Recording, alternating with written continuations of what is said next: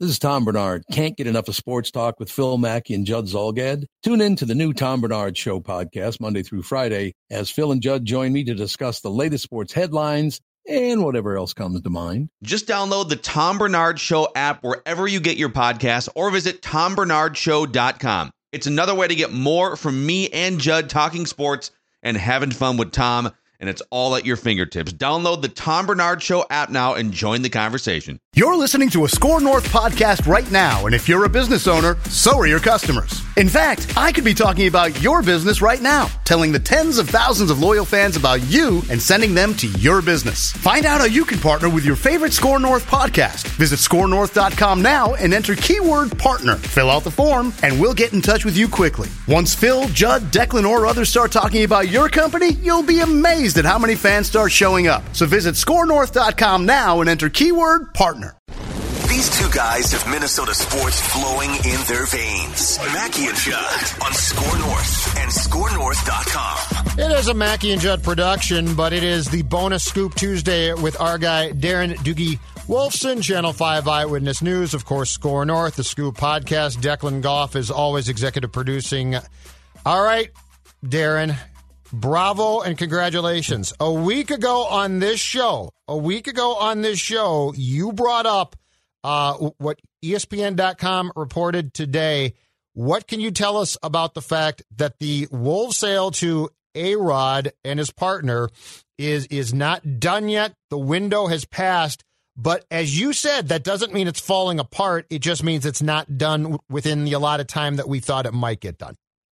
Exactly. Good afternoon, Judd. Good afternoon, Declan. Judd, I have every reason to believe that the deal still gets done, that they can extend this negotiating window. The sides are negotiating in good faith until I hear otherwise. Now, hey, I said it at the time, Judd. I still, for the life of me, can't comprehend how a transaction of this magnitude, $1.5 billion, got negotiated in a couple powwow sessions at Glenn's Naples, Florida home over the course of like four or five days.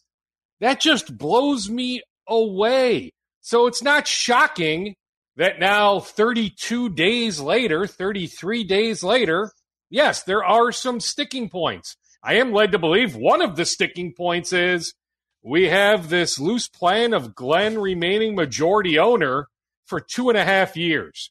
Yeah. If you're A Rod, if you're Lore, and you're spending that much money, why the heck do you want Glenn to be in charge for that long? I understand. Trust me, as I've done some background work on Lore and Arod, sure. make no mistake about this. Those two will need all sorts of help. And I get it. Marc Lore, incredible businessman. But running a sports franchise is a lot different than creating diapers.com, right? Or helping Walmart's e-commerce, you know, side of things. Sure. So they will need all sorts of help. So I understand the idea, regardless of what fans think of Glenn. Glenn being on, you know, all these different boards, having ownership since the mid 90s, knowing where all the bodies are buried, knowing everyone, that having him as a resource for some length of time, I get it. I think that does make sense. But for two and a half years, Judd, that for the life of me will never make sense. Why does Glenn need to remain majority owner you wouldn't. until winter of 2023? Well, to your point, Dukes, consultant makes perfect sense. Like I can call Glenn if something goes wrong, right? Or I have a question. That makes perfect sense. But to own the team still, and and it, was this at Glenn's insistence? Do we know? Did Glenn say? Well, like that's my. You know what? Yeah. Now if anything, I've learned over the years in my conversations with Glenn, he's been too forthcoming. That I haven't caught Glenn. Remember, always journalism 101. Why is this person lying to me? But getting to know Glenn for many, many years, if anything, he just won't answer the occasional question I throw his way or won't respond to a text message. Sure. But when we do engage in conversation, I've seen him at different points say too much, probably reveal too much. I know it got under Tibbs's skin and Scott Layden's skin a few years ago, how revealing he was with me and with others. So Glenn told me, Judd, again, for what it's worth, Glenn told me this was an A Rod and Marc Lore idea. that they insist that Glenn remains on in some capacity.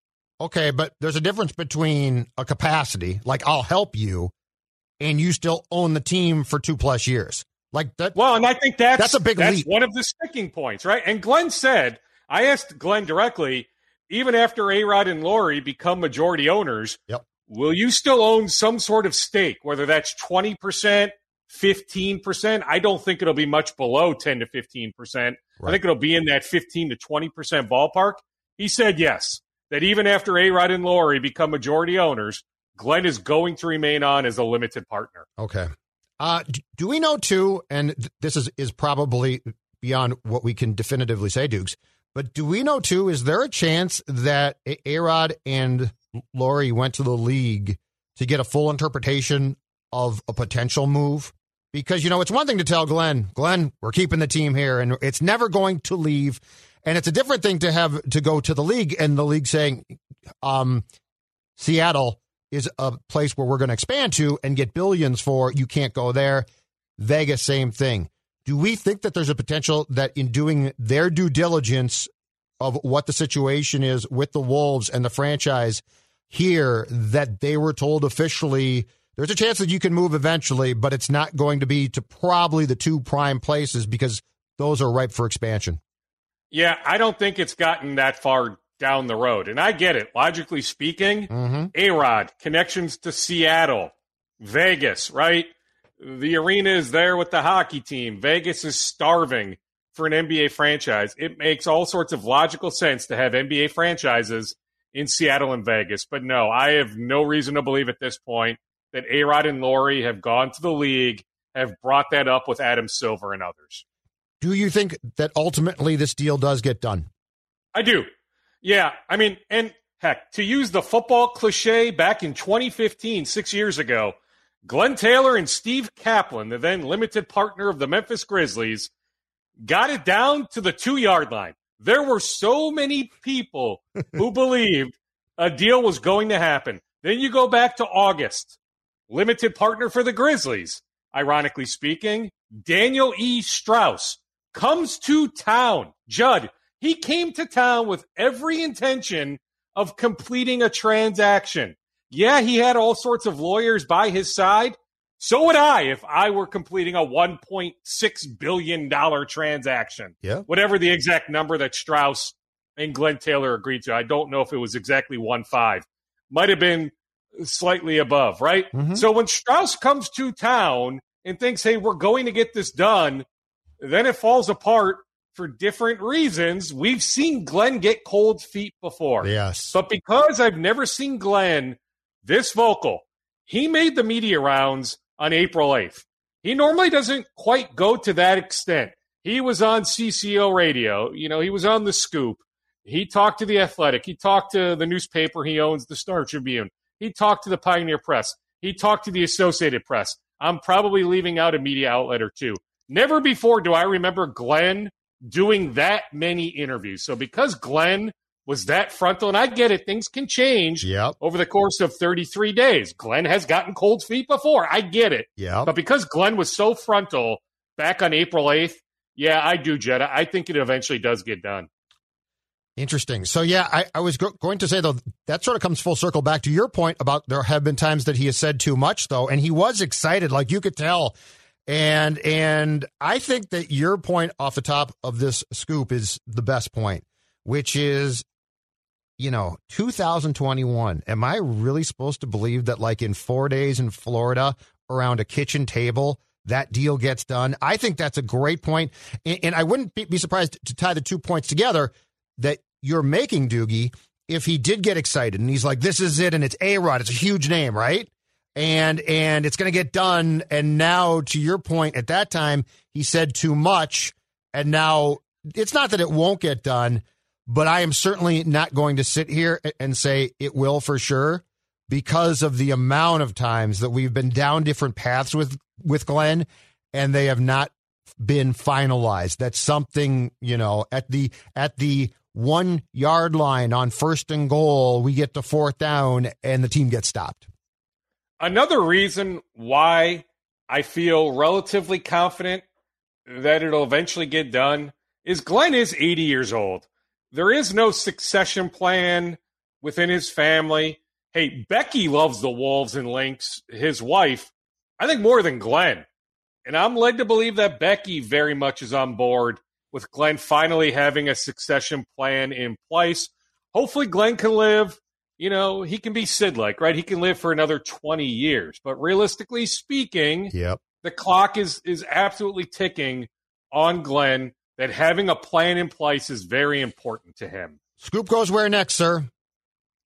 Your call. Wherever you would like it to go. You know, it looks like some of the national media is picking up on some of the Vikings steam from last week. I saw Josina Anderson hopped in on the Vikings Dede Westbrook preliminary interest. I don't have a sense right now, Judd, that the Vikings have made Westbrook an offer. I also brought up the name Ryan Kerrigan. Mm-hmm. I don't have a sense that the Vikings are to the point of extending offers to Westbrook and Kerrigan, but they are kicking the tires to some extent. Westbrook is about seven months removed from ACL surgery. I'm told he is running straight lines. He's doing very well in his rehab process. So, in theory, you know, barring a setback, come July into August, Dede Westbrook should be back close to 100%. I still think if they end up adding a receiver, somebody like DD makes a lot more sense than Larry Fitzgerald Jr. That I get it because Fitz is out there, former right. Vikings ball boy. That that that dialogue is is going to occur, and I think he would help the room a lot. But I don't think that room needs a ton of help. I really don't. And like, are you forced to throw him a certain amount of passes per game? Heck, are you forced to dress him every game? Not to say that Dede Westbrook is going to help out on special teams a bunch. But he might not play. But yeah. like in a pinch, yeah. you know, if you needed him to return a punt or a kick, he could do that. Like Fitz, it's a very finite role, right? A very specific role. And it would yeah. be a phenomenal story, don't get me wrong. From a storyline standpoint, sure, sign me up for for Fitzgerald Jr. But I'm just saying, from a helping the team on the field standpoint, I just don't get the Larry Fitzgerald Jr. chatter. Is Fitz going to play? Do you think for sure? And if he does, is he right now um, thinking about signing with a team outside the Cardinals? Because his first choice would be obviously to go back there, Dukes, but that depth chart is pretty packed now. So I, I would think that this is a guy w- with his career accomplishments. Um, that this is not a guy who would sign with any team, so it would probably be a spec- it would probably be specific teams, right? Yeah, I mean, I think honest to gosh, Judd, I think it's, you know, maybe one or two or three teams. Like, I think it's Minnesota. Yeah, I think ultimately he'd love to end up back in Arizona, but you're right. I mean, they had AJ Green. Yeah. They draft Rondale Moore. They still have Christian Kirk. They, of course, still have DeAndre Hopkins. They have Andy Isabella. Like, they are stacked. Arizona really doesn't have room for Fitz. So I'm hoping to connect with him at some point. He's his own representation. He no longer has an agent, so the Vikings Good for him. just can deal with him directly, or any team can just deal with him directly. He normally hosts a football camp last year because of COVID. It got shut down, but he normally is is in town at different points, Juneish. That if he's in town next month hosting his football camp over at Holy Angels High School, that I hope to get over there. I don't think he's signing anywhere like tomorrow right. or next week. So I think his name will still be percolating like a month from now if he does indeed come to town and host a football camp. Hey, if they don't sign a player, um, what is their plan, do you think, at right defensive end? Because that, that's the, the one that we've certainly talked about in Scoop before. They definitely pursued people, uh, tried to upgrade there. It's the one place that they really didn't land a player what do you think is is the default position a rotation of guys? Is there a guy that you think they like more than the rest who would at least get the first shot in training camp at that spot? I think it would be a rotation, Judd. Yeah, I mean, they bring back Stephen Weatherly, so there is some sort of, you know, confidence factor there with with Weatherly, but I think in an ideal world, he's not playing 55 or 60 snaps. They really like DJ Wonnum, the fourth round pick out of South Carolina from a year ago, who showed flashes his rookie year. Now mm-hmm. think about it with with what appears to be at least more of a semblance of an offseason, more a semblance of of sort of a normal year that, that there should be some leap up for a lot of these. But guys might not show up, right? Well, like I, well, they might not. Yeah, that's well, the that's weird thing. Something. Yeah, but in terms of just three preseason games, Sure. right? Just there's some camp, things yeah. I think that that will help these second year guys. That, that I do think a lot of second year guys should take a leap up. So you've got Weatherly, you've got Wonnum, you've got the two guys they drafted, the pick kid, the Florida State kid. But you're right, Judd. I mean, they swung and missed on Trey Hendrickson. Mhm. They swung and missed on Carl Lawson. So clearly they were looking to upgrade that position. That's why, to me, there are so many free agents out there. I mean, I brought up the name Ryan Kerrigan, but like Melvin Ingram is still out there. Everson Griffen is still out there. I'm leaving out a few names. Like to me, if you look at the remaining free agents, guys with legitimate NFL experience, I could argue that the spot, the position with the most depth as we sit here on May 11th is defensive end. Interesting. Do you think that there's a better chance that they still sign a defensive end or or a defensive interior tackle who can rush? Well, I mean, Geno Atkins is somebody they've inquired about, right? Yes. And you've got the history. Paul Guenther is now, you know, I don't know what his official title is, but he's now on Mike Zimmer's staff. He's got the history with Geno Atkins. Mike Zimmer knows Geno really well. So, like, I can't sit here and tell you 0% chance on Geno Atkins. I think it's one. Sheldon, Like, maybe? I know that's Richardson? I know that's a, a bit of a cop out. I haven't heard any Sheldon steam. Not to say that maybe that's not out there. I just haven't heard that Okay. personally. But I also need to check on that. I checked on on him like within 24 hours after he hit the market. Didn't hear anything back, and I haven't checked since. So I will now make a mental note of that, Judd, that I will follow up on that here in the coming days. Defensive line question, Dukes, um, to go to the left end. As far as as we know, Hunter's coming in, right? Like the contract's going to get taken care of. It sounds like at some point in time, it might not be right now, uh, but there we don't believe that there is going to be a, a problem there that he's going to sh- show up for training camp. So here's my question: Have do you think that they've discussed um, the one thing that uh, if he comes back and he is healthy, okay, so like he's back to being him, himself. Danielle Hunter is probably a top 10 type of player. I mean, he's an outstanding player. Do you think that they've discussed doing with him what Zimmer did in the Saints playoff game, which is moving him around inside occasionally, right end, which I don't think they did uh, in that Saints game. But my point is, it seems to me like this guy, when healthy, is a huge weapon. And if you're not going to have a right end that's absolutely set, wouldn't there be an opportunity? Wouldn't it be smart to game plan him so that opponents don't just consistently know that he's going to be trying to rush the quarterback from that left end? That's interesting. There are a few tentacles there.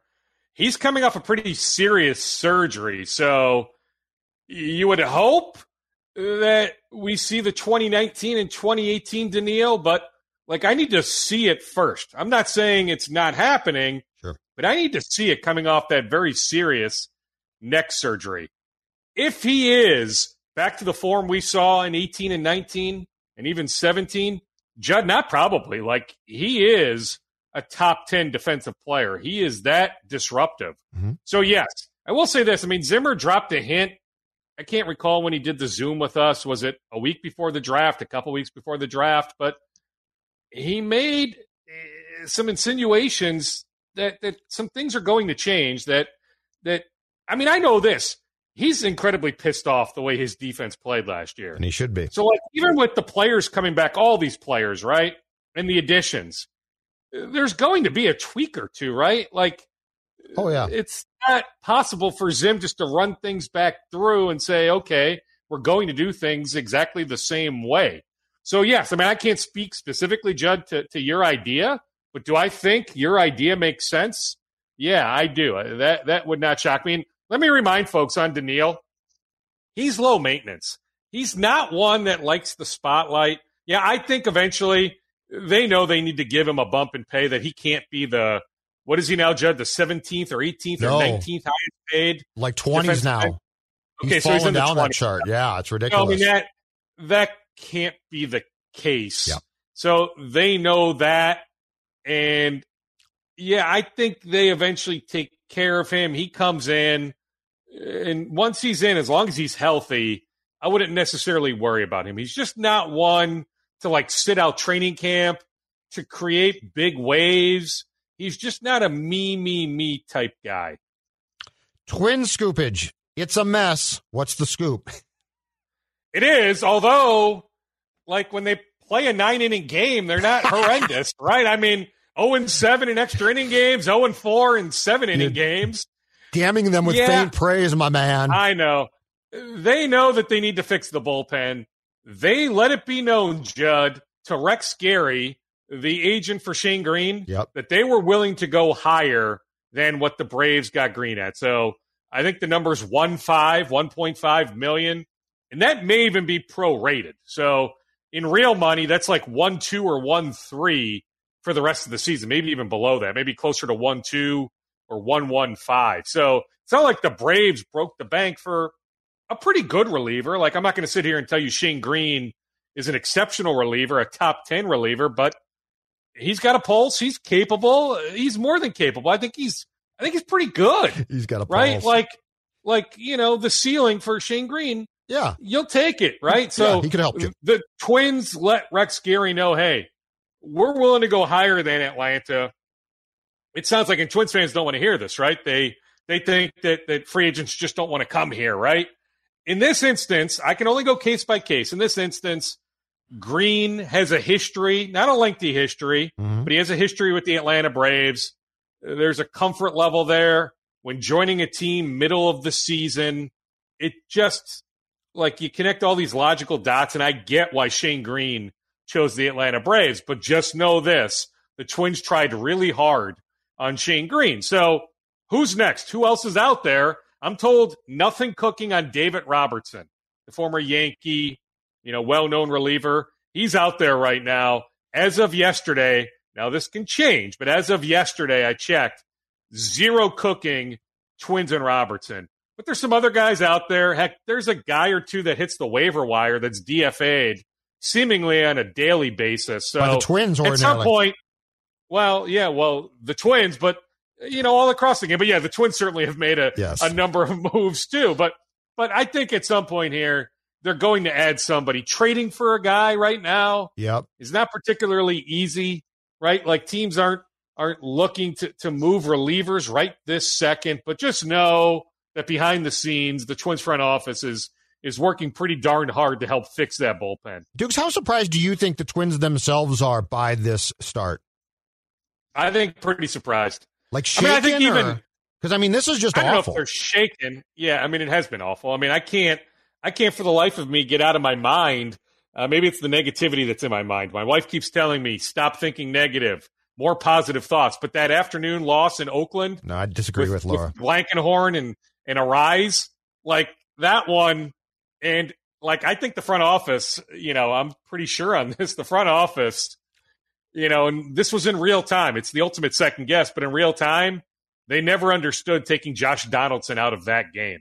Remember, Donaldson came out, yeah. so then Blankenhorn goes to second, Arraez goes from second to third. yeah. Blankenhorn and Arraez end up making, I mean, just hard to comprehend errors.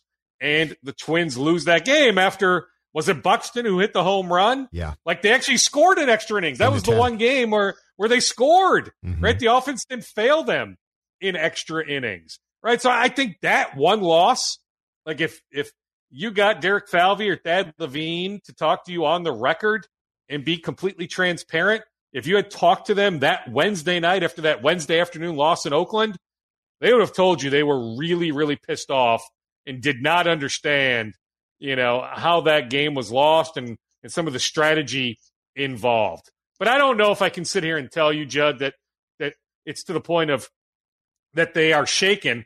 I will add this though. So Sunday was the conclusion of this so-called easy 16 game stretch and Sunday was rained out. So it was what, 15 games. Look at their record in those 15 games. You lose three or four to the lowly Rangers. You lost a series to the Pittsburgh Pirates. You didn't play well in Cleveland when you didn't have to face Shane Bieber. Yep. And now tonight starts a stretch where you're playing what looks like teams that will finish above 500 for like the next two or three weeks. I mean, this tonight starts a pretty aggressive stretch for the Twins. So I just think looking back at those 15 games, these so-called easy 15 games, with the Twins losing all the games they did in that 15 game stretch, I think that tells us plenty. And I was wrong. I mean, Judd, I didn't have them as good as you did at 96 wins, Thanks, but we Dukes. talked we talked, you know, on March 25th or whatever, you know, shortly before opening day, March 28th. Yeah. I think I predicted 89 or 90 wins. I predicted a division championship. So, like, if I could take back that prediction, yeah, I think I have seen enough that that it's hard for me without you know some reinforcements. But looking at the roster now, the injury situation, all the injuries they've already had, Well, and the guys the injuries, playing well, the too, injuries that uh, inevitably will come, Judd. I it just it's hard for me to see them winning the division this year. What is the um, patience? Because it, it's got to be ticking. What is the patience on Sano? Because I mean, he looks completely lost. This is not a short slump. No, it's it's you know besides the two week stretches, this is a prolonged period. Um, remarkably, I can say this with complete confidence. Miguel Sano right now is a better first baseman than he is hitter. Like that's remarkable to say, but he is. What's the patience there, and at what point in time do you potentially have to punt? Well, I mean, what's the alternative? I mean, I do think that that they think his pitch selection has improved. The numbers certainly speak to that.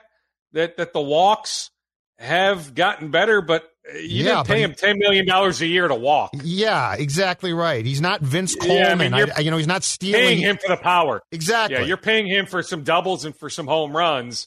And yeah, in that regard, Judd, he's a complete train wreck. But I'm just saying, with with Alex Kirilloff sideline, well, that's what. Yeah, but I'm saying once just, Kirilloff there comes, really isn't a healthy alternative. but once Kirilloff comes back. But my my point is patience long term here too. Like, at what point in time do you say Well- this just does, is not going to work? I don't think you're DFAing him anytime real soon. It's not like he has trade value. Mm-mm. So I, I think you just you need to ride it out to some extent. Sure, Hope. I mean, presumably at some point but I'm he's going to go on some sort of hot stretch that, that you can ride that wave. Heck, if if some team wants to call and engage you at that point in some trade chatter, but I just don't see it. Let's not forget too. There's there's been some off the field flags with him. I just I don't see it across the league that that teams are saying, yeah, let's trade for Miguel Sano. No, probably not. But if this continues to track as it is right now, and I don't have a lot of confidence, Dukes, that it's not going to continue to be difficult. Like I, th- I just don't think they're nearly as good as we all thought. Uh, if this continues to track like this, I think the rest of 2021, Doogie, is about discovery on on or making decisions on Sano, Kepler, Polanco, and that crew. And the second part is is getting Kirilloff back, hopefully soon, if he does not need wrist surgery, and Larnach and playing them. Like I'm I'm done with the Jake Cave is playing. I'm done with Astudillo. He can they can play occasionally, but I think you have to pivot at some point pretty soon here to making decisions um, for 2022 because this cannot go into a prolonged, you know, 2011. We're going to be bad for four years. Uh, so I really think that there has to be a change in philosophy to, well, Jay Cave gives us a chance. No, he doesn't. All right. so Larnach plays, Kirilloff plays, get Buxton back. He plays, Kepler, Polanco, just finding out because you're going to have some decisions to make, I think, without question, once 2021 is done. Well, yeah, I mean, you will. We're starting to see it to some extent, right? Trevor Larnach Yeah. is up. Yeah. Right? Thankfully. Like, that to me was an easy move, but I'm not convinced they always would have made the move. But in this instance, they made that move. Maybe let's see why Nick Gordon was a top seven, top five. What was he, the fifth overall pick that draft? Yes. in 2014, number six, whatever. He was a top 10 pick in 2014. Now I get it. He loves his music. Maybe mm-hmm. baseball isn't his first love, but he was a top 10 pick for a reason, even though it was seven years ago. But maybe give him some at bats. Let's see if, if he can do some stuff, right? So Absolutely. I'm okay with that. I'm with you. I'm, I'm Jake caved out. You know, so when Buxton is back, the hope is that it's more like three or four weeks, that it's not six to eight weeks, that when he's back, maybe that's the roster move. At that point, you cut the cord on Jake Cave when Buxton is ready to go. What do you do with Buxton?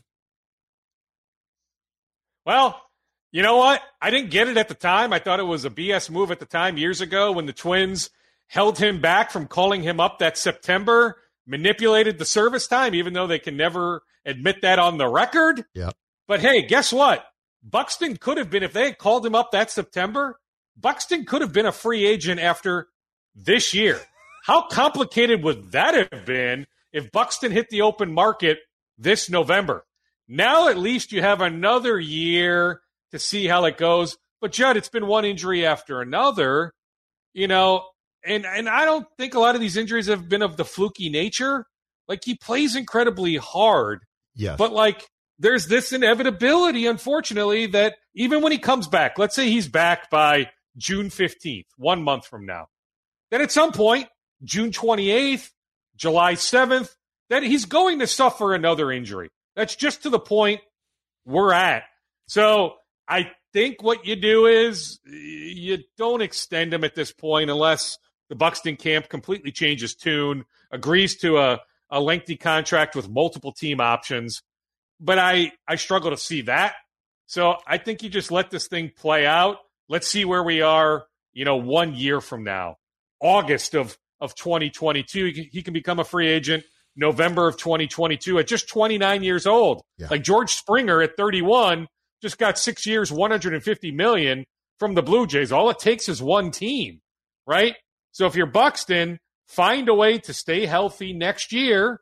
And if you do that and hit the open market at 29, Judd, I still think one team would pay him a lot of money. I agree. But the problem is, it, it probably can't be the Twins because if you write that check, it's going to stop you from pursuing uh, um, different players. And here's the problem: if you thought the Mauer contract was a problem, imagine a Buxton, you know, six year contract. Like, because you're right, Doogie. He's always. I love him, and I think he's tough. So I am not saying that that he dogs it. I don't think that. But the reality is he's always hurt. So imagine two years in where he's just not playing and he's not not playing and the twins don't sign guys because they signed him. Again, it, it would make the Mauer thing look small by comparison, I think. Well, yeah, and, and you're right about his toughness. I mean, if you ask me to rank, you know, the, the toughness of guys in that Twins clubhouse, Buxton would be top three. Like, I know that. Like, you never need to worry about work ethic or toughness with Buck. But you're right. Like, I don't know how you would pay him 100 million. I will say, with the power that's come, you know, because there was a concern before we saw this power surge Yep. that you absolutely can't pay a speed guy into his 30s, right? As Buxton hits the age 30, 31, 32, that you don't want to be paying him $22 million a year, that you would believe that the speed would eventually diminish, right? But now that he's got the power, I would think that power is sustainable ages 29, 30, 31, Mhm. 32. But yeah, I get it, Judd. I, I just I don't know how it would be the Twins paying him over one hundred million dollars. It probably would be a different team. Concern on on the drop in velocity, Tyler Duffey. Yeah, I mean, I don't know how to explain it. We started to see it in Fort Myers, so it's not like it's a completely new phenomenon. I mean, we saw it in mid March. I don't know how to explain it. He was so darn good 2019, 2020. I mean, he's another guy. As you talk about Kepler and Polanco and some of the other guys, you need to mention Duffey. You know, regression Yeah. just stinks. You know, and and like uh, so many guys in 2019 had career years, right? And the You're ball starting was to wonder if that was, yeah, maybe, but you're starting to wonder, man, oh man, like how much did the Twins just blow it in 2019?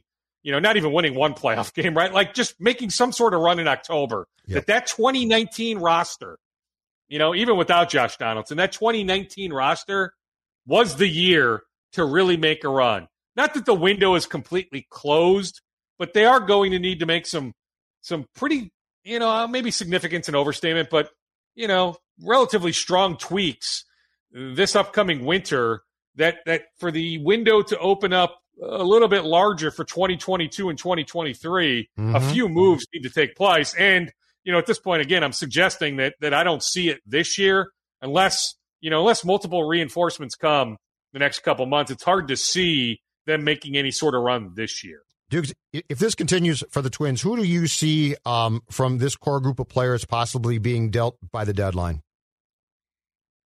Well, I mean, look at all the pending free agents. I mean, what's the point in having Jay Happ?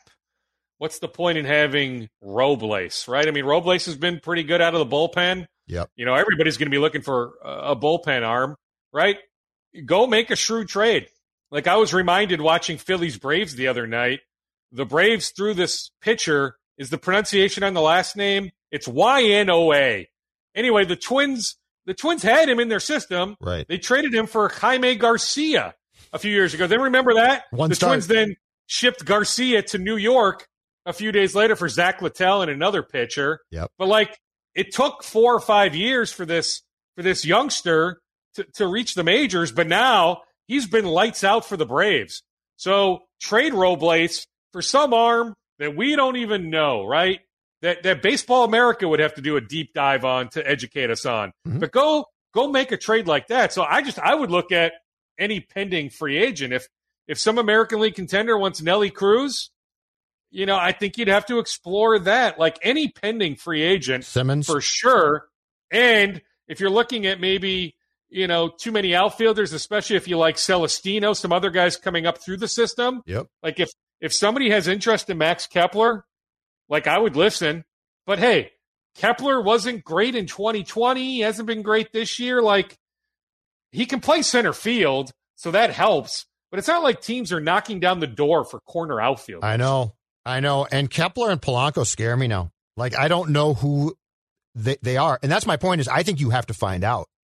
I ha- I think that you have to find out by the end of this year are the, these guys a semblance of what you got in 2019 are they more what you got in 2020 into now is, is there somewhere between those two places uh, that's my point about why I think it's all about discovery and the discovery of who do we want who don't we want because to go back to your point 2019 looking more and more like a lot of guys Garver, Kepler, Polanco just had career years. And those years are Yeah. you know, Oh, yeah. gone now. Yeah, I mean, heck, Bill Smith, other other former baseball executives, current baseball executives will tell you, like, to just assume that you can run things back the next year and guys will will duplicate what they did the year before is the ultimate misnomer. Yeah. Like, you have to expect regression in some form with with a handful of guys. Not every guy, because some guys are going to tick up. But just there are so many examples over the years that so many guys, you know, peak and then the next year or two, the numbers dip pretty significantly. And like we're seeing that right now. And I think you're right. I mean, I, I don't think they're trading Max Kepler, you know, by July 31st or July 30th, whenever the non waiver deadline is this year, late July. Sure. Like I think Max Kepler will be here in August. I think Jorge Polanco probably will be here in August. So yeah, run it through the entire year, then make a determination in the winter, October, November. Okay, who do we have in Kepler? Who do we have in Polanco? Those are pretty tradable contracts that, you know, I talk about Buxton, all it would take is one team. Like, I think there would be a team out there that would make you a decent offer in Jorge Polanco in particular Mm-hmm. that, that they would look at that 2019 season, you know, that, that all star season and say, you know what, that contract isn't ridiculous. You know, it's it's hard to find middle infielders. Heck, he's got some position flexibility. Like, you're fine if Polanco's your shortstop. I get what what the Chin, Twins did, upgrading with Simmons, but if Jorge Polanco is your starting starting shortstop, fine. Yeah. So be it, right? Agreed. So I, I wouldn't be shocked if if if they do ultimately explore some of those trade talks. It would be in the winter, not at the deadline. Final scoop, sir. What, what else do you got for us? Well, so on the Gophers men's basketball program, so Marcus Fuller had a story of the Star Tribune on Monday about Both Gach, the Austin, Minnesota native, transferred in a year ago from Utah, was a good player for the Utah Utes in the Pac 12, then came here, and he was part of the reason why the Gophers had a bad year. He just he did not play well, underwent surgery after the season, so he was playing hurt to some extent. So Marcus has a story Monday that Both Gach is going to enter the transfer portal, which I know Marcus has has great sources. I, I think somebody, maybe multiple people, told him, and he had every reason to write that. But I can just tell you, going back and forth with some people internally, a mentor of of Gach's. Heck, I've texted Both himself, who normally gets back to me. Mm-hmm. It's really weird the silence or the confusion being texted back to me Hmm. on this. So I just I'm going to keep an eye on that. You know what happens with with Both Gach. There is an injury situation that that I'll just leave it at that Okay. with the Gophers men's basketball team right now. Just know this: they are looking for multiple front court players. That the front court needs all sorts of help. I still think, I said this the day Ben Johnson got hired. I still believe it. What Ben needs to do, the big key for Ben, is the 2022 recruiting class. That I get it.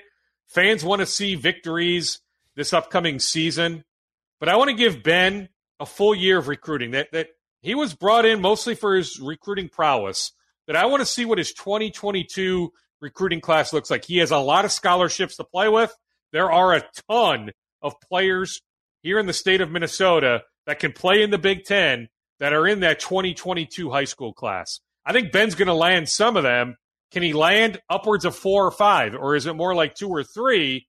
But I want to evaluate Ben on the 2022 recruiting class, then that season on. Sure. That I'm not I'm not completely wiping away this year. We'll learn plenty about Ben as Right. an in-game coach. Right. Other other things that we can evaluate Ben on. But like I have very low expectations for the Gophers this year that I'm keying in on that 2022 recruiting class. But it is fascinating that if Both ends up going elsewhere, that the only player back from last year's team is Isaiah Ihnen. And that's why Ben can hire any staff he wants. But Ed Conroy had interest in staying. He's now on Jerry Stackhouse's staff at Vanderbilt. If he stays, and Ben knows Ed, Liam Robbins stays. That I thought Liam was important enough to keep here that I would have kept Ed Conroy on staff. Ed's been a head coach before, low ego. Like I think Ed could have fit in just fine on on Ben's staff, but I think Ben maybe looked at it and said, Dave Thorson, always my guy, you know, upper aged Caucasian. Right. Can I then hire Ed Conroy, Right. upper aged Caucasian? Can I have two upper aged Caucasians on my staff? You know, so I think that entered into the mix to, to some degree. But I'm just saying, me personally, I would have kept Ed Conroy on staff to keep Liam Robbins. But if Gach ends up elsewhere, only Isaiah Ihnen. Like Wow. that's hard to fathom. Only Isaiah Ihnen. Free agency, Not that last year's team was any good, but like to only have Isaiah Ihnen back, man alive. But there's some guys going through the pre-draft process, Steph Mitchell, the Shakopee native in particular, that I don't think are going to keep their names in the draft that the Gophers can land. Like there are good vibes remaining to this day on Steph Mitchell, the Boston College transfer. So like if you're fixated on this upcoming season, more is coming. Like you can look at the roster right now, but the roster is incomplete. Just know that more is coming. It might be six weeks from now, not one week, but more is coming to, to next season's Gophers roster. Great stuff, Dukes. Thank you very much. I appreciate it. We'll talk. Okay, see you, Jed. Bye bye. Whether it's Baker's Simple Truth Turkey or mac and cheese with Murray's English Cheddar or pie made with fresh Cosmic Crisp apples, there are many dishes we look forward to sharing during the holidays. And Baker's has all the fresh ingredients you need to turn today's holidays into tomorrow's memories. Baker's, fresh for everyone. Get more ways to save at the Buy Five or More Save $1 each sale. Just buy five or more participating items and save a dollar each with card. Baker's, fresh for everyone. This holiday season, Peloton's got a gift for you. Get up to $200 off accessories with the purchase of a Peloton bike, Bike Plus, or Tread. And take your workout to the next level with accessories like non slip grip dumbbells, a heart rate monitor, cycling shoes, and more. Peloton, motivation that moves you. This limited time offer ends December 25th. Visit onepeloton.com to learn more. All access membership separate. Offer ends December 25th. Cannot be combined with other offers. See additional terms at onepeloton.com.